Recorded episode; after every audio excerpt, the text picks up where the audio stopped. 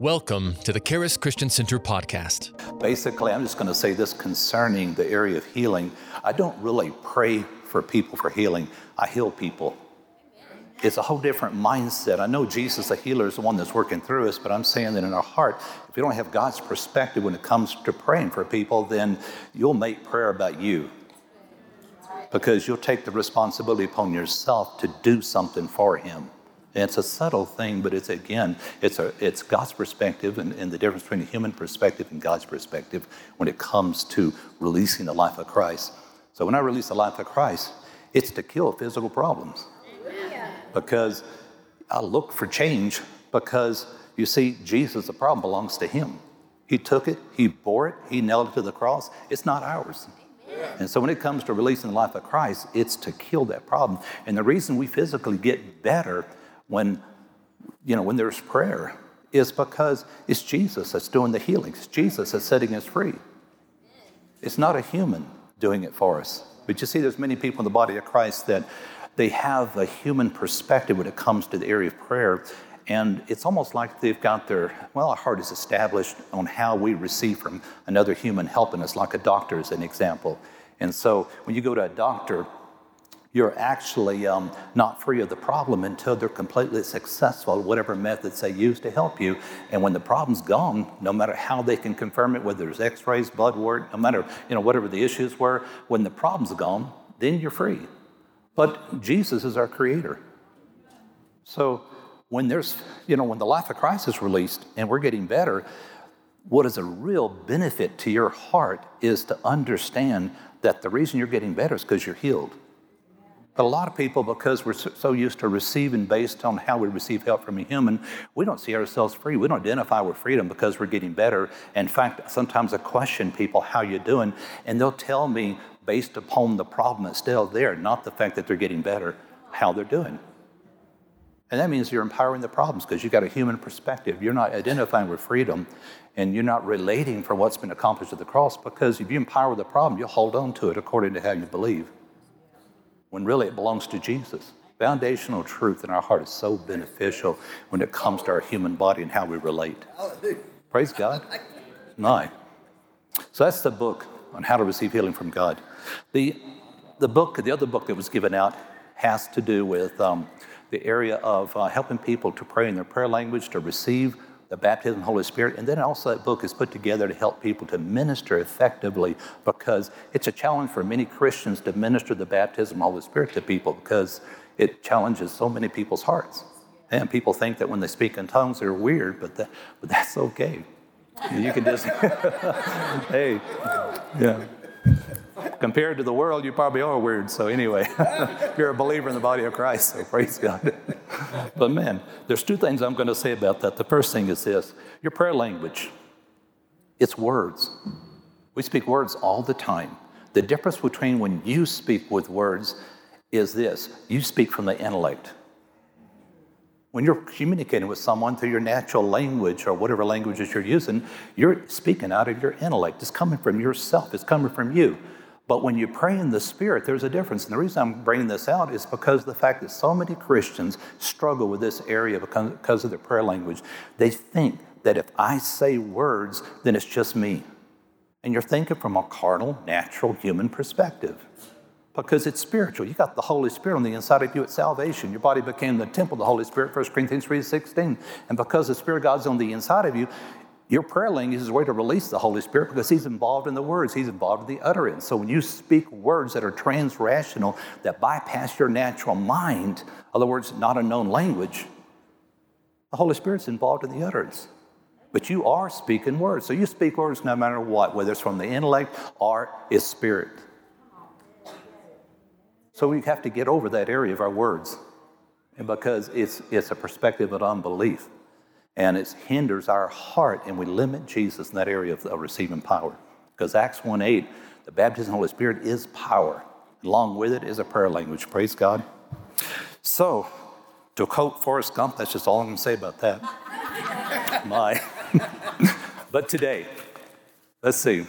this amount of time I have today to speak, I'm going to, I probably could go about three hours on this. So I've got a lot, I think probably easily four hours because I did that overseas uh, just on the subject I minister today. But I'm going to minister on the three conditions of the heart. And in these areas, I'm going to be talking about, first of all, double-mindedness, and then I'm going to be talking about the area of an evil heart of unbelief and what that means. And then a, a heart that is the straight, in other words, a heart that is um, single, a straight heart. But uh, first of all, in this area concerning the heart of man, when we're talking about the heart, then we're talking about what you have on the inside of you. You're talking about the area of the soul. You're talking about the area of the spirit where the presence of God dwells at salvation, where the Holy Spirit has sealed you. You've been sealed with the Holy Spirit of promise in your spirit, which means that no issue on the area of the heart of the soul, no issue of unbelief can get into where the holiness of God is at, because that area is protected. And so no matter what condition our heart is in, the thing is this, though, because we have a free will to choose, and it's a benefit to choose Jesus over ourselves, but because we have a free will to choose, man, you want to yield inwardly. You don't want to limit Jesus in your life in this area. So the area of double-mindedness, when I'm talking about double-mindedness, then from the Greek language, I'm talking about twice-heartedness. In other words, you got two different beliefs. And of course, the context there is wavering. The fact that we're moving back and forth between two different beliefs. And you know, I'm going to share a testimony that took place before we flew overseas to minister, where we were gone for about six weeks. Traveling, ministering over there in conferences and churches and colleges. But um, but before we did, we we flew out here within the U S and also um, did some traveling and ministering here in a college and some churches. But um, but we went and picked up our ministry vehicle, and I found a vehicle where um, we could fly on the direction we were heading down to minister. So we just decided just to pick the vehicle up and drive. And so we got a vehicle and and. Um, um, Toyota truck, but it's a big boy truck. It's not a little boy truck. So it was so big that my wife, she's a lot smaller than me, and so uh, we had to get some work done on it before we could even get it on the road, get a running board and some things put on because she needed a parachute to get out of this truck. It's like way to the ground for her to get out. And so anyway, I'm at this business, and I'm just stuck there all day because I'm not home. I'm, of course, out of another state. There in the state of Texas, and um, and so I was there something like maybe almost eight hours out of the day, and many people came and went as the work was being accomplished, and I was just sitting in their little small waiting area with three little small round tables there, and so I kept busy because I had internet access, and I and of course I, I can stay busy anywhere almost, but uh, but this eventually later in the afternoon for several hours, this elderly gentleman came in, and. Um, He turned out he was very personal. In fact, he came to the very table I was at. He sat across from me. And when he sat across from me, I mean, he immediately began to engage in conversation. And um, we began to talk about things like, you know, he loved to hunt and different things. And, you know, he was he was older. He was up in his years, but uh, still very active. And, and uh, of course, he was very well off, and he loves trucks. He's had. He was telling me about the different trucks he's had, several different trucks. And, of course, um, he was at a business where it's the, you know, the toys that guys put on trucks. And so it's all the different things, all the different features. And I mean, he just, he comes, he's got this brand new truck. So he's coming in there, put all these different features and things on, on this truck. And um, so, but he took a look at mine because he wanted to see what the kind of running boards we put on. And so he sat at the table and we were talking about that. But eventually he turned to me. I mean, we've been talking for about at least thirty or more minutes and, you know, or so. And, and, um, And he, he said he apologized for his face. He said, I hope my face isn't bothering you. And, you know, I never really looked closely at it, but when he commented on it, I looked directly at it. He told me he had cancer. And you could see the cancer was growing out on the side of his face, and I never really looked closely at it. But, of course, my immediate response was to offer prayer. And my, my at the time, my perspective of him was that he probably was coming from a denominational background possibly, but, um, but you know what? He was willing to receive prayer. And so with his permission, I just put my hand right on that cancer because I'm releasing the life of Christ to kill that cancer. But, you know, usually when I pray for someone and minister to someone, especially out of a denominational background, I will encourage them in the Word of God. We'll look for change immediately, but at the same time, you know, You know, we're not talking about change. I'm talking about there's physical symptoms like pain, different type of things like that. And then I'll look for something changing immediately because when the life of Christ is being released, that problem's dying. And so, but you know, as I, well, normally I would just encourage him, maybe Hebrews ten twenty-three. I would encourage him now to hold fast in your profession of faith, knowing that faithful is he who is promised. I normally encourage somebody in the Word in an area that um, would focus them on Jesus, not on themselves, not on the problem. But you know what? Out of my mouth, I just did the opposite. And I didn't even consciously think about it in my mind. It's like I was talking about our prayer language earlier. We're talking about now First Corinthians chapter twelve, the area of the word of wisdom. Again, it's words. It's like your prayer language. When you pray in the Spirit, it's transrational. It bypasses your natural mind. You don't use your conscious mind. That's, look, if you're trying to use your conscious mind to pray in the Spirit, you're in human self-effort. You're going to limit Jesus. You're going to make it a terrible experience. You're going to make it challenging. You're going to make it hard. You're just going to get in the way, make it all about you. But you see, wisdom, it's words. Word of wisdom, word of knowledge, that's words. And so with wisdom, it was just like what flew out of my mouth was a very opposite of what I'd ever encourage someone to do, or even myself what I normally do. I started talking to this man about a lady that chose to die and go to heaven instead of receiving healing.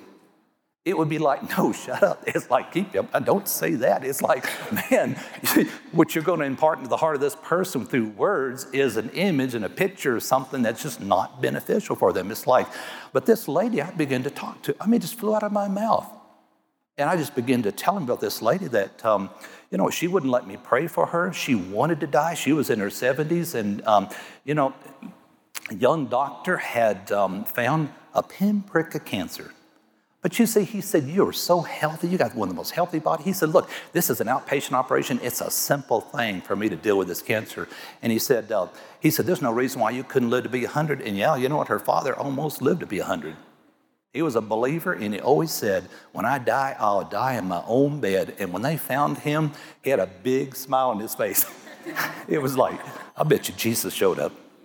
Well, it was good. So, but, um, but you see, she wouldn't like that doctor. In fact, he was a young doctor, and she eventually had that doctor in tears because she would she would not let him take that cancer out of her body, and she let it grow. And three days before she died, and I'm going to try to make the story short and just say this, that three days before she died, she, Jesus himself showed up. And we're talking about a lady that, um, my she had been hurt in a, in a church that was um, didn't have a revelation of God's grace, a very legalistic church. And the leader there did something that was so harsh in front of everybody, so mean, that it hurt her as a new baby Christian so deeply that, man, she walked away from church, walked away from God in her heart, and said, man, these Christians are hypocrites, and had this kind of critical judgmentalness on the inside of her, and just caused her to go off the deep end in her life and just walk away from the Lord. But this lady eventually in life came back to Jesus, and it's a long story, but I'll just make the story, long story short and say that, uh, you know what, getting a revelation of God's love and God's grace, who God's true nature and character is, began to bring change. She began to see who God really was and what he's really like. And it changed her, and it gave her confidence to come back to God. And so, but at the end of life, though, she, she decided, I don't want to live. I don't want to live as long as my father did. And so she chose to die. But three days before she died, you see, the family called us on the phone, and they didn't know what to do because they're like nominal Christians. And it's like, um, you know, all of a sudden, there's two levels of this home. It's like the son was downstairs. I think the parents were upstairs, and they all saw like angels, flashes, angels. And man, they suddenly all ran up to the top, and they're all outside of their mother's bedroom door, and she's talking to someone, and they're afraid. They're afraid to go in. And as they called us on the phone, wanted to know what to do. And so eventually, of course, we helped them. And when they went in, uh, they found out that uh, Jesus had showed up, and she had a conversation with Jesus. Whew. Man, that tells me a lot about Jesus. Yes. The fact that, look who he came to. Yes. Mm. A person that um, had walked away, but you know, that's love. Man, but you see, I told him about this experience, but you see, I'm talking about now double-mindedness, twice-heartedness. In fact, in the book of James, chapter one, for the second time, I'm just going to jump forward and, and go down to verse six and, and read these scriptures. It says, but, he, but let him ask in faith without doubting, For he who doubts is like the wave of the sea driven and tossed by the wind. For let not that man suppose he'll receive anything from the Lord.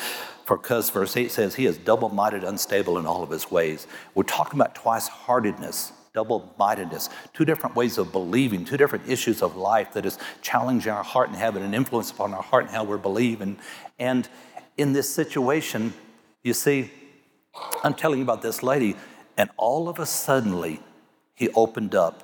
And he began to share about his wife. And I didn't know it. In fact, you know, in a ministry situation, one of the things you'll discover is this. Usually, like in an altar call as an example, most people decide within seconds, sometimes about thirty seconds or less, just how much they're going to open up their heart and trust you.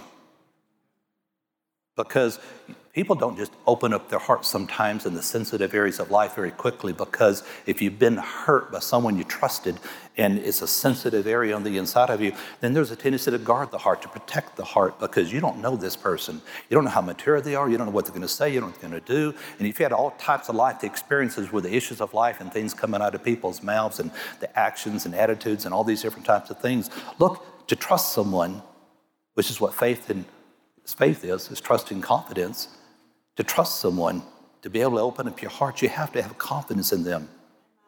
And you see this man, he, when this wisdom, this what flew out of my mouth, he realized this is God. Because you see, he wasn't opening up his heart in the area of his wife. Six months prior, his wife had passed away. And what was an issue that was deep within his heart was this.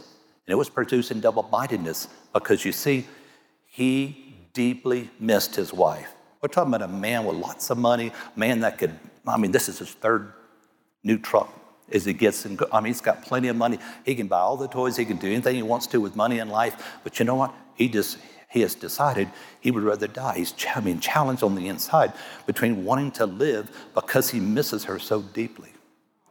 He just wants to be with her. But at the same time, his children need him. And he just, he, and it, he's got this conflict on the inside of him. You see, we're not talking about a person with an evil heart. We're just talking about double-mindedness. We're just talking about the issues of life. We're just talking about how life circumstances can challenge our heart. Now, a person with an evil heart can have double-mindedness, but you see, double-mindedness doesn't always mean an evil heart of unbelief, as, as the book of Hebrews is talking about, and we'll talk about that briefly in a moment. But the fact is this. We're talking about the issues that challenge us, two different beliefs, two different areas of life where we're wavering back and forth, because, you see, truth has to solidify when the Word of God, with truth that's found in Jesus Christ, truth has to solidify when you experience God in such a manner, such a way that it's your whole heart and how you're believing. But if you've got issues of life that are challenging you on the inside, then look, salvation is about the heart. Isn't it interesting, the evangelist that, um, of course, that went to the Ethiopian eunuch, was later translated and such, but he went to him. And you see, when the man eventually, as he expounded on the scriptures and out of the book of Acts, he said, um, it records and said that he looked out and saw this body of water and said, what's preventing me from being baptized in that water? I mean, boy, say that something like that to a used car salesman.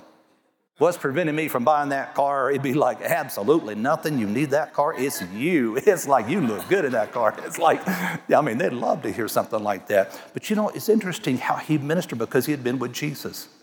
And you see, with the understanding of heart, salvation is your whole heart. And he said this. He said, if you believe with all your heart. And next thing you know, that man's in the water, because he was believing with his whole heart. So salvation involves the heart, involves believing from the heart. The dominant belief on the inside is based in Christ, truth found in what he's accomplished at the cross. And it comes to anything you receive from God, it's the same way. But if our heart wavers back and forth between two opinions, two different judgments of the heart, two different human perspectives and how we're believing, look, receiving will become about us, not about Jesus.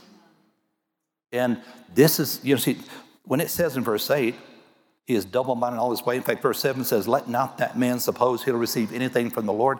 Look, this is not a negative statement. It's a very positive statement, because this is what he's telling believers. He's speaking this to believers to help other people.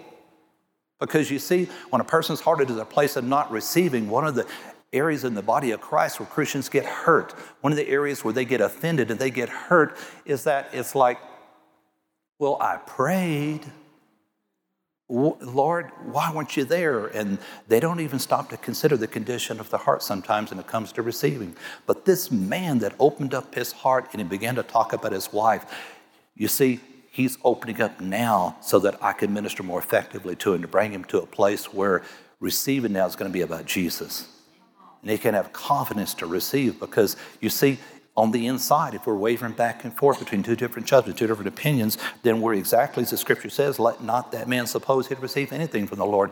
And again, that's not a negative statement. It just, it just means that we've got our eyes on us. It's about us. It's not about Jesus. Mm. Receiving's about him, what's been accomplished at the cross. Mm. My. You know,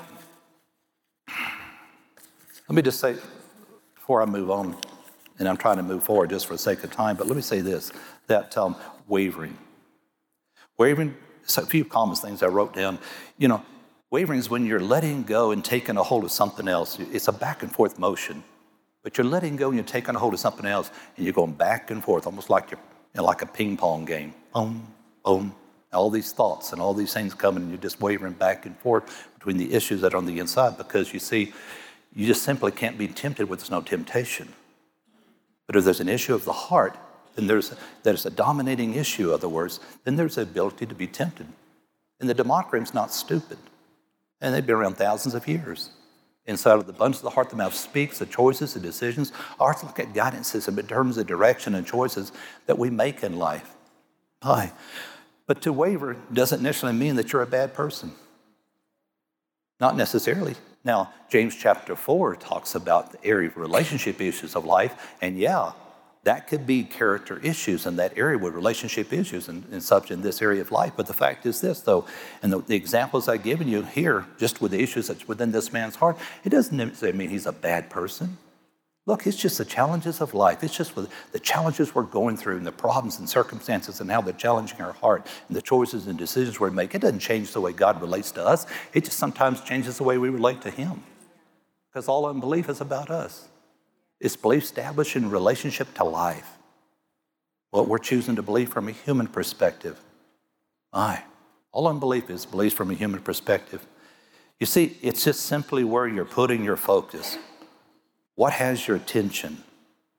Because looking into Jesus, as Hebrews twelve two says, looking into Jesus, that word looking for the Greek language basically means it's one hundred percent of what you're looking away from. And if you're the person's doing the looking, then it's us. But it's who we're looking at. It's truth found in Jesus Christ. It's not just the intellect. It's not just something we're choosing to believe, but the truth that we're reading goes beyond the intellect with the help of the Holy Spirit to the point that it becomes real in reality because it's truth found in Christ and it's truth that comes alive on the inside to the point that we take on the identity of that truth in the area of the beliefs of the heart with the help of the Holy Spirit. That's Romans twelve two, the transformation that comes in the renewing of the mind. Change. Praise God. So what are you looking at? Because what you're looking at is what you have the capacity to experience. Aye. See, it's just the way God created us. It's how our brain works. But when we waver, God's not holding anything back from us. He's given us all things in Christ. No, we are changing who and what we trust in. It's the choices we make. And like I said earlier, faith involves trust and confidence, trust that does not waver. But you see, receiving. Receiving is about reaching out and taking a hold of something and bringing it to you. So you can't be double-minded, twice-hearted. You can't waver on the inside because it's truth that is solidified on the inside to the point that you reach not taking a hold of it according to how you're believing and you're receiving something that belongs to you, that's already been given to you at the cross. In receiving, when it's about Jesus, then you identify with it. It's yours. It belongs to you. And so when it comes to receiving, boy, it's yours. Hmm. So you've taken a hold of it according to how you believe. But you see, a person with an evil heart of unbelief, the thing about an evil heart, and I'm going to move now to the area of Hebrews chapter three and some in chapter four of this area. But, um, but the thing about an evil heart is this. A person with an evil heart is a heart that um, is attacking the character and nature of God. Doesn't believe that God is good. Because an evil heart is a human judgment, a human perspective where we go beyond the circumstances of life, and from a human perspective, we make judgments based on the character of God, based upon whether or not he's really good. And the example that we have here in Hebrews chapter three and chapter four of an evil heart has to do, of course, with the children of Israel. I'm just going to, first of all, skip down to verse twelve in Hebrews chapter three and share this. It says, "Beware, brethren, lest there be in any of you an evil heart of unbelief in departing from the living God." It says in verse thirteen, "But exhort one another daily," what is called today, "lest any of you be hardened through the deceitfulness of sin."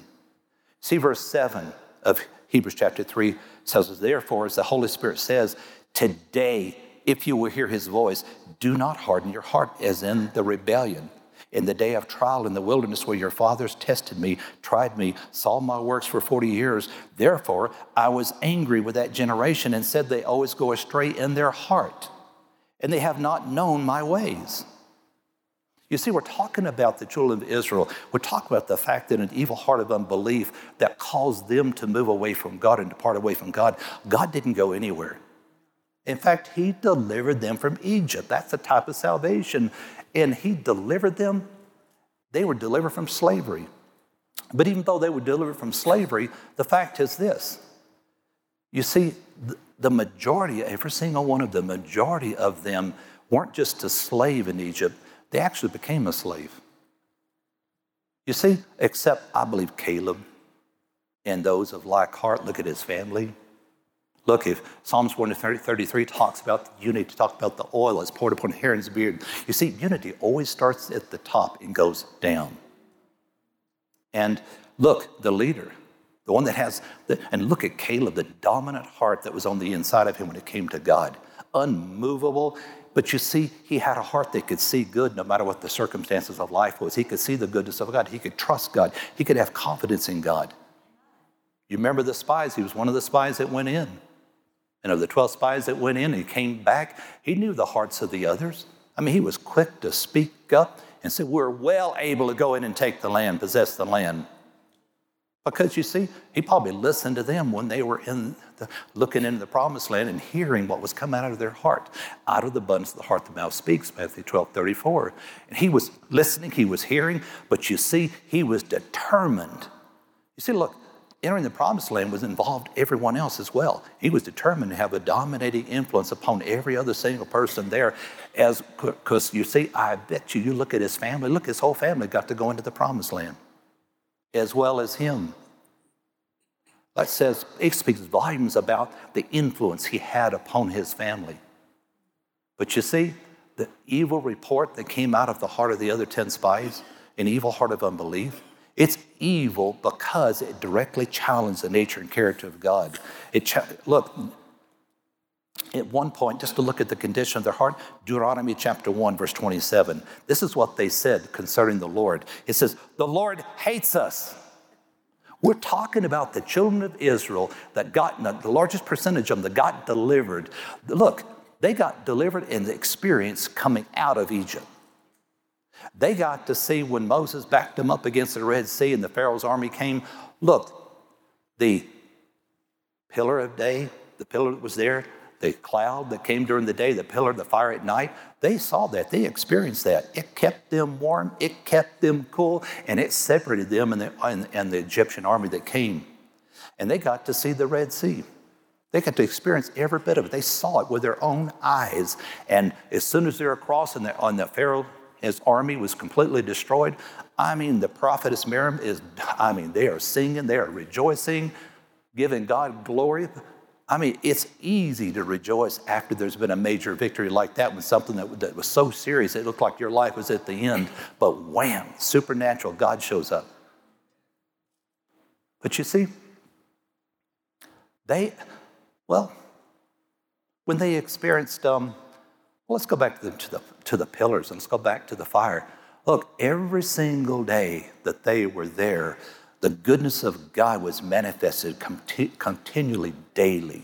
And so, it, I mean, beginning with just the fact that they stayed warm at night, they stayed cool during the day. I mean, they that's supernatural. Every single day they could look out and see the hand of God. They could look out and see God there and the reality of something that was manifested continually for them. It didn't happen for the other nations. Man, look. Any good Jew should know that their utility bill just got paid. It's like, man, free electricity, like free, cool during the day, warm at night. It's like, that's free, that's good. But their hearts, you see, when I say that a person is a slave and it becomes a slave, we're talking about something where they establish their identity, what they identify with. Because you see, when you become something, you take on the identity of it. And they went through such hard, adverse circumstances as slaves to the point that it had such a deep effect upon their heart, to the point that, you see, their fathers and their father before them, and they were slaves for so long. I can't remember, I think it was something like one hundred seventy years or something, but or one hundred forty, whatever it was, but they were slaves for so long that it just seemed like it was never going to end. It was never going to go away. Yeah. The actual harsh slavery that came and what they experienced. Look, yeah, the fact is this, brother and sisters, look, they took on the identity of that. They became that. They became a slave because it just seems like out of the conditions, what they're going through, they couldn't see good. They wanted good. But there's a difference between what you want and what you believe. In other words, when it comes to the goodness of God, you've got to identify with his goodness. You've got to see him as good. You've got to identify with the nature and character of God and know the person behind the promise to the point that you can identify with him in something before you see the manifestation of it. Mm. But you see, they had been slaves for so long, and then here it is, their hearts are tested, water. And they just saw the Red Sea and all that took place. But within days now, three days, it's like need water. And the complaining that came out of them and the judgments of the heart and the words that came out and complaining against Moses, have you brought us out here to kill us? My, it was what was within their hearts. They constantly had hearts they could see bad and not see good. When When you can see the bad before you can see the good, it's a condition of the heart. Yeah. Look, Second yeah. Corinthians chapter four in verse sixteen. I'm just going to skip down to verse seventeen. Verse sixteen says, tells us not to lose heart, but verse seventeen says, for our light affliction, which is but for a moment, is working in us far more exceedingly and eternally weight of glory. While we do not look at the things which are seen, but the things which are not seen, for the things which are seen are temporary, but the things which are not seen are eternal. You see, a slave, a person that becomes a slave, and from the rest of their life, they are a slave. It doesn't matter if they're free, they're still a slave because it determines the way they relate to life, how they think. You see, a person that becomes a slave, their self-worth gets in, gets deeply affected because they feel inferior constantly in life. It's like they identify with bad. In other words, good is temporary and bad is permanent, which is just the opposite of what the scriptures tells us here in Second Corinthians chapter four. Paul the apostle, look, look at his life and look at things he went through. The stonings he experienced, the shipwrecks, all of the bad, being bit by a snake there in Malta. I mean, immediately they looked at him and say, oh, that's a judgment of God. Oh, yeah, you must be an evil person. That it didn't kill him and all of them suddenly changed their hearts. Man, my wife and I, we've been to Malta several times, and right there at Paul's Bay where he got shipwrecked, I got a picture of his foot still, and right in the sand. Okay, somebody's footprint. What is? But the fact is this, the Maltese people, the scripture talks about how friendly they are. And they st- they're still that way today and how they relate. You can turn around and talk to one of them, and it's like they've been your friend all their life. They just relate differently. But, but what God did through Paul, look, his perspective was God's perspective, not a human perspective, because a human perspective that goes through all the bad he experienced, if they take on the identity of the bad that comes upon them, it gets within their heart, then you see bad becomes permanent and good becomes temporary, which is just the opposite of what he's saying here. Yeah, yeah, that's great. It's a condition of the heart, which is what you identify with on the inside, because you see, temporary. When you can look at the bad you're going through, the challenges of life, and look at it and say temporary, and then your heart back up what your mouth is saying, then you know what? You're not a slave. It, in fact, I'm going to say this. Um, well, I had some of this to this, but uh, but the in, in a bit. But, you know, a slave mentality and poverty mentality are almost identical because it involves self-worth. It involves how we relate to life and such. And I'll talk more about that in a minute because, you see, a, you know, it's a mindset. It's a way of living life. But you see, going back to Deuteronomy chapter one, it says the Lord hates us. He's brought us out here, out of the land of Egypt, to deliver us in the hands of the Amorites, to destroy us. You would have thought with the food, the water, every time they had a problem, they needed water, they needed food, the deliverance from the Egyptians, the fact they were taken care of daily. Every time they experienced the goodness of God when there's a problem, you would have thought it would have proven something to their hearts, to give their hearts confidence. But you see, your heart doesn't change if you don't purposely take the goodness of God and meditate upon it and really come to know the true nature and character of the person behind the promise. If you don't, if because you, you see, if you don't change, you'll make receiving about you, not about Jesus.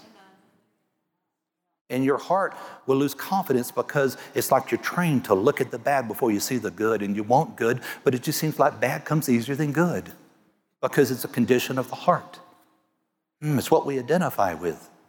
You see, that's why I say that they weren't just slaves. Even when they were free, they were still a slave on the inside because they had a slave mentality, this poverty-type mentality that just sees everything bad. And you know, a person with the poverty mentality, the, the slave mentality, there's a jealousy sometimes within their hearts.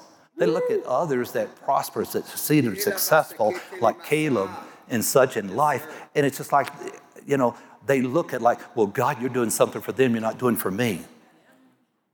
It's low self-worth established within the heart because we make receiving about us, not about Jesus. If their eyes were on Jesus, if their eyes had been receiving was about the promise, what God said, and the goodness of God they were experiencing to the point that it proved something to their heart, if they would have done something beneficial for their heart. But you see, the thing about a slave and about a person with a poverty mentality is there's a root of fear on the inside to some degree. Whether you're fearful or not, to some degree, there's a root of fear.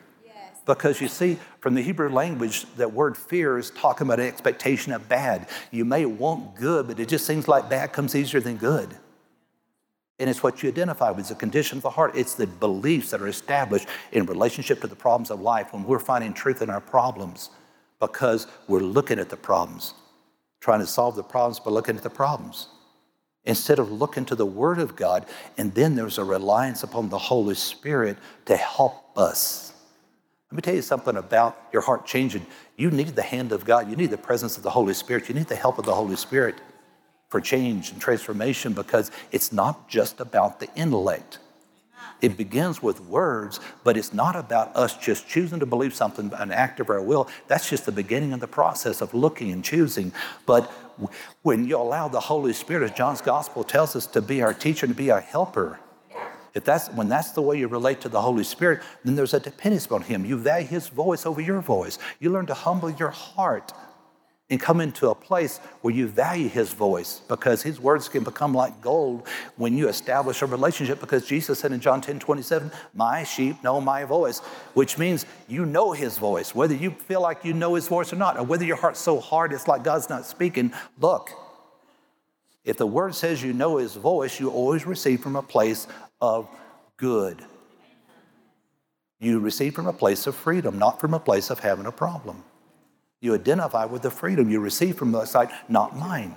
You receive from, from freedom, not from a place of the problem.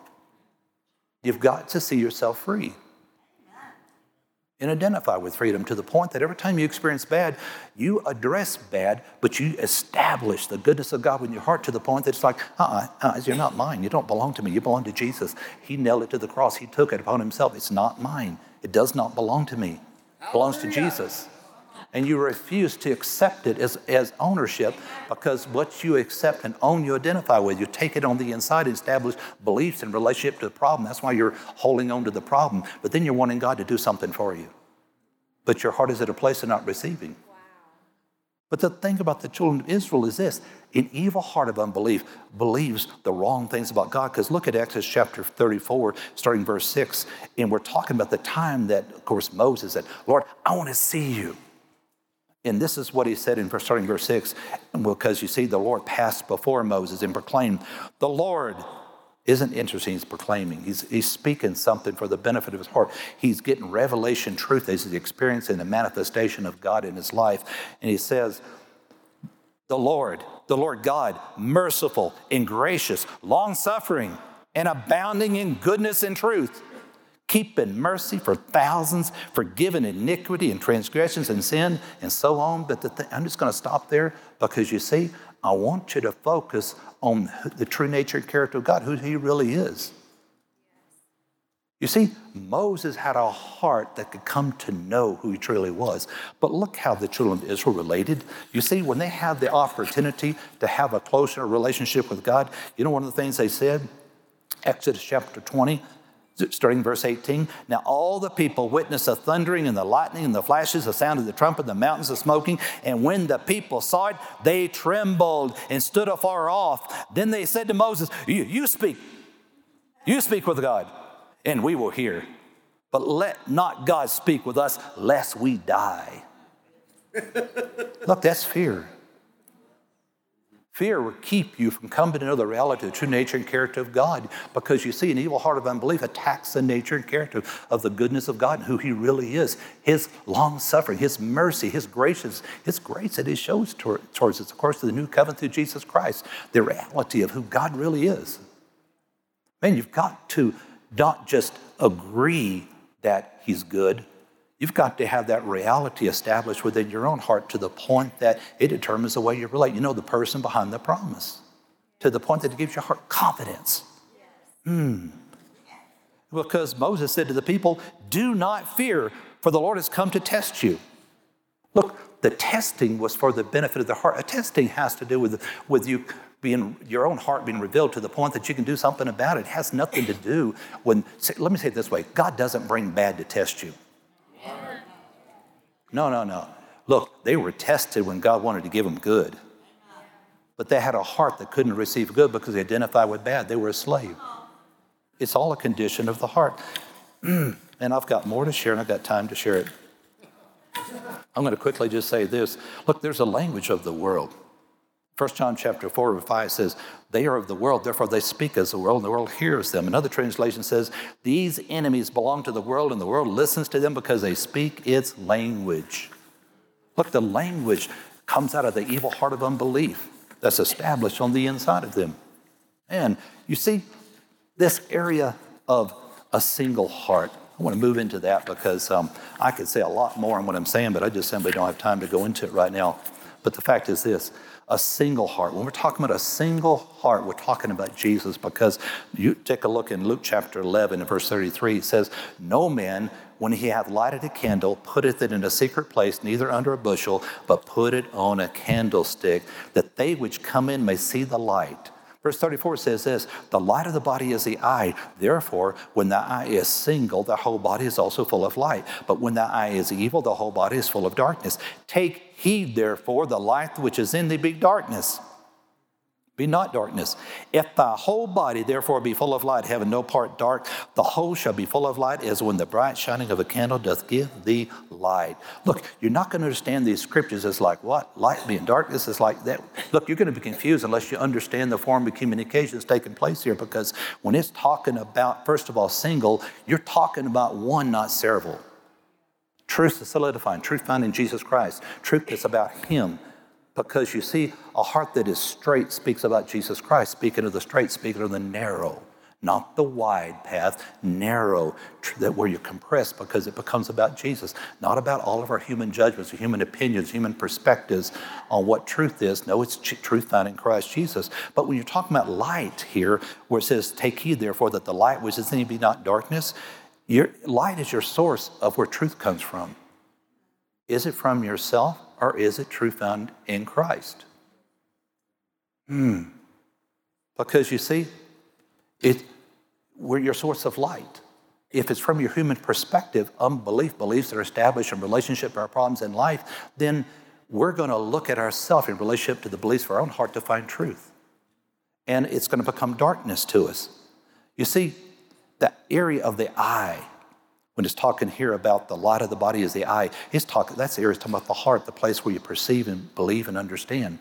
And beliefs that are established in Christ, truth found in Jesus Christ, has been revealed to you by the Holy Spirit, to the point that you take on the identity of that truth, where you become that truth, to the point that when you get squeezed by life circumstances, the external was coming through the five senses, the communication through what you touch, taste, see, smell, hear, when the circumstances that are real are there, but you've got something else on the inside of you. You'll look inwardly. You'll yield inwardly to truth found in Christ. And you'll then, with what's on the inside of your heart, you'll speak words and you'll address and speak to it, because you see, you're, it's like you're not identifying with it. It's like it doesn't belong to you, because you've already got truth found in Jesus Christ that determines the reality of who you are. You see, the heart is straight when we're talking about Jesus, not several, not beliefs established from a human perspective, but we're talking about truth found in Jesus Christ, the straight, the narrow that's in that area. But you see, in Second Chronicles chapter thirty, I'm going to give some examples from the Old Testament here in the life of Hezekiah the king. And I'm going to try to skip through this for the sake of time and just skip through a few of the scriptures here. But I encourage you to read verses one through twelve in its entirety. But just to explain it, Hezekiah sent to all of Israel and Judah and wrote letters to Ephraim and Manasseh that they should come to the house of the Lord at Jerusalem to keep the Passover to the Lord, the God of Israel. For it says in verse two, for the king and his leaders and all the assembly in Jerusalem had agreed to keep the Passover in the second month, for they could not keep it at the regular time because a sufficient number of the priests had not yet consecrated themselves, nor had the people gathered together at Jerusalem. But the matter pleased the king. So they resolved to send out a proclamation, in other words, throughout all Israel, throughout all the land, that they should keep the Passover. And skipping ahead here, man, he... Verse six, runners were sent out to all of Israel and to Judah, and all the letters from the king and his leaders, and spoke according to the command of the king, children of Israel, return to the Lord God of Abraham, Isaac, and Israel. Then he will return to the remnant of you who has escaped from the hand of the kings of Assyria. And do not be like your fathers and your brethren who trespass against the Lord God, their fathers, so that he gave them up to desolation as to sea. Now, do not be stiff-necked as your fathers were, but yield yourselves to the Lord and enter his sanctuary, which he has sanctified forever, and serve the Lord your God, that the fierceness of his wrath may turn away from you. For if you return to the Lord, your brethren and your children will be treated as compassion by those who lead them captive, so that they may come back to the land. For the Lord your God is gracious and merciful. You see, his focus, no matter the bad that's coming, his focus is on the goodness of God, that good belongs to you, good will come to you, even under the verse, a verse of bad circumstances that they're under. But look at the response. You see in verse ten, it says the runners that were sent out to every city. When a runner, in other words, a person that's sent in the name of a king, it's the same as the king speaking. The same, you see the situation with um, in the New Testament with Jesus, and you see the centurion sending his servant. Look, it's, you see one of the passages of Scripture saying it was a centurion himself that was there, because even though he physically wasn't there, because you see it was proper communication, because when a person sent in the name of someone else, it's not the words of the person that came, it's the words of the person that was sent them that you're hearing. And so the king was sent these people in his name, Ephraim, Manasseh, as far as Zebulun, and they laughed at them and mocked them. Out of the majority of the hearts of Israel and all the tribes, look, they had no value for the word of God. They had no value for even the king who was speaking the word of God. I mean, we're experiencing that today in our culture with leaders. No value for God, no value for the word. But you see, it's a condition of the heart here again. But you see, verse twelve says this. It says the hand of God was on Judah. But before I say it, let's go to verse eleven. Because you see, out of all the tribes, it says this. It says there were some people in verse eleven that humbled themselves and came to Jerusalem. But let me tell you, to humble your heart and come when every other person around you has no value, you can imagine what they went through. Probably the people looked at them and said, are you stupid? Are you a fool? I mean, you actually going there? Look, if they mocked and ridiculed, made fun, then you know the condition of the heart, the beliefs that were within them. They had no value for God at all. Look, we're talking about the children of Israel, those that were delivered. They forgot the goodness of God and the deliverance that were brought into the promised land. They had forgot the true nature and character of God, who he really was. And except for a handful that humbled themselves, but see, verse twelve tells us something very important. There was only one tribe that experienced the hand of God. Only one tribe. It says also the hand of God was on Judah to give them singleness of heart. Look, when you see the hand of God, there's many places in Scripture. I mean, you can go from the Old Testament right in the New Testament. Every time you see the hand of God, you're talking about a manifestation of the Holy Spirit. You're talking about God showing up, something powerful showing up to the point that it's like, that's God. It's his hand. In other words, he's doing that. This is not a human ability, human effort, not the hand of man. It's the hand of God. It's what he's accomplishing here. And it says in the hand of God, was referring to, in other words, it's referring to the power of God, the presence of God. But in Acts chapter eleven, verse nineteen, one example is uh, verse twenty-one says, the hand of the Lord was with them, and a great number believed and turned to the Lord. My, there's so many. Psalms one eighteen, it says in um, verse fifteen, the voice of rejoicing and salvation in the tents of the righteous. The right hand of the Lord does valiantly. The right hand of the Lord is exalted. The right hand of the Lord does valiantly. I shall not die but live and declare the works of the Lord. So many believers have taken hold of that scripture to receive based upon the, the goodness of God. I shall live. But the hand of God means this. You're experiencing the help of the Holy Spirit. You're experiencing God showing up in that situation. We're talking about Judah, who are the only tribe that experienced the manifestation of God's enabling ability, the Holy Spirit, the very manifestation of God's presence. And the result of what took place when God showed up for them was a single heart.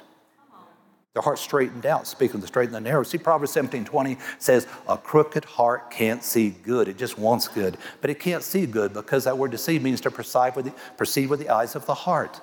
And when you have a human judgment, human perspective, human opinion, um, beliefs established from your human perspective, human judgments, and relationship to your problem, then your heart becomes crooked. It's not the straight. It's not the narrow. It's not speaking about Jesus Christ. There's a crookedness on the inside of us in relationship to life because the deep beliefs that are established, because of the challenges of life, the circumstances we've gone through, and the Holy Spirit can straighten out your heart. The Word of God work into your heart. You see, when it goes beyond the intellect, it becomes understanding. It can bring a change and a transformation on the inside where all of a sudden you can sit back and go, why did I make it so hard? It's, it's, it's really easy. Before, everything was so hard because it was about us, not about Jesus. You see? Hmm. My. What's that scripture? Proverbs seventeen twenty. Hmm. It just can't see good because, you see, it just wants good. But it doesn't identify with good. It's like good doesn't belong to you. Hmm. Praise God. Thank you for listening to the Charis Christian Center podcast. If you would like to receive prayer, product, or more information about the ministry, go to w w w dot charis christian center dot com or call us at seven one nine, four one eight, four thousand.